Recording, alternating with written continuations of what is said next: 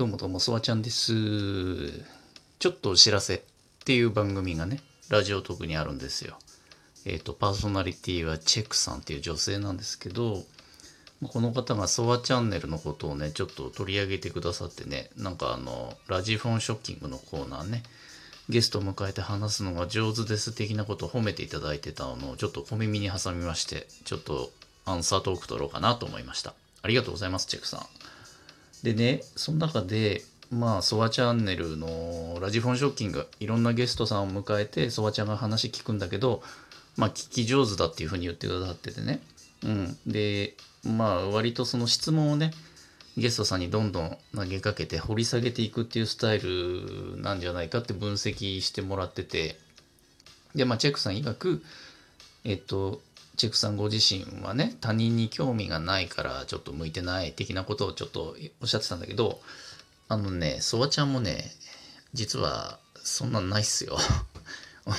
他人に興味ね、多分薄い方だと思う。うん。あの、これね、ラジオに限らずだと思うんだけど、コミュニケーション初対面の人とかね、何話していいかわかんないみたいな人いると思うけど、あのね、質問ってね、自分が知りたいとか興味あることをするんじゃないんですよ。コツとしては。自分が聞きたいことを聞くんじゃなくて、相手が話したそうなこと、相手が気持ちよくなりそうなことを聞いてあげる感じうん、なんですよね。だから、そばちゃんもあんま人には特に興味とか、うん、薄い方なんだけど、まあ、ラジオの番組だったら特にね、リスナーさんもいるわけだから、リスナーさんが聞きたいこととかね、まあ、あとはゲストさんが話したいこと、うん、自分はあんま関係なくて、そういったことを聞くようにしてるような気がします。後から考えるとね。うん。あのコールドリーディングとかね、ホットリーディングっていう言葉を聞いたことある人がいるかもしれないですけど、占いの技法なんだけどね、ホットリーディングっていうのは、えっとね、事前に相手の情報を準備しといて、まあそれを占いとかするときに、えっ、と、ちょちょこちょこと会話に織り込んでいくと、わ、すごい、なんでわかるんですか？みたいなね、いう技。対してコールドリーディングは、実際に相手と会話していく中で相手の反応を見ながらね、いろいろ言い当てていったりするっていう、まあ、独身術に近いのかな。うん、この2つはでもね、ソワちゃんは、ラジフォンショッキングでゲストさん迎える時にはいつもやっているね。あの、事前に当然ゲストの番組、ラジオを聞いて、まあ、どんな番組なのか、どんなこと話す人なのか、どんなことが好きなのか、ね、癖とか、まあ、なるべくホットリーディングで多くの情報を得ておいて、で、そうしないとね、本当の初対面だと、さすがにそばちゃんでもそうそう会話回せないんでね、まあ、下準備情報、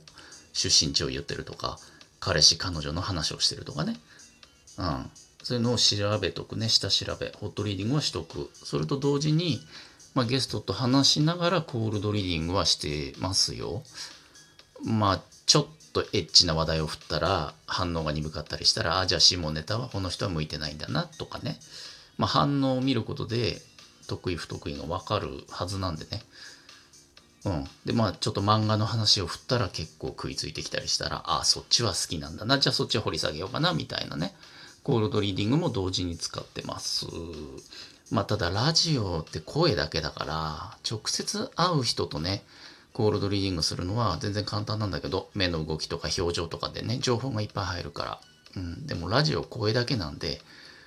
うん、結構集中して 聞いてるかもね。相手の話の内容というか、そのリアクションを特に聞き逃さないように、ちょっとした笑いとか、ちょっと言葉に詰まって一瞬間が空くとか、うん、そういうのは見逃さない、聞き逃さないようにはしてるかな。うん、だからまあ、最初の話に戻るけど、他人に興味がないと、ホストとしてゲストを迎えるのは向いてないかっていうと、全然そんなことはないです。むしろ、ね、あんま人に興味ありすぎちゃうと、その、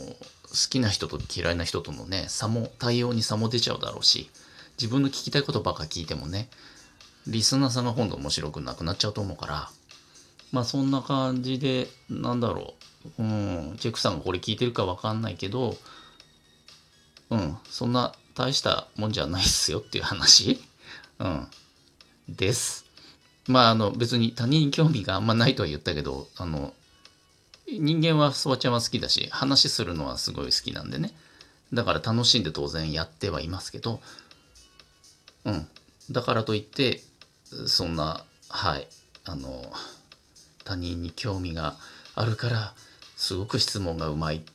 とも限んないですよっていうことを言いたかったです。というわけで本日はこの辺でさようなら。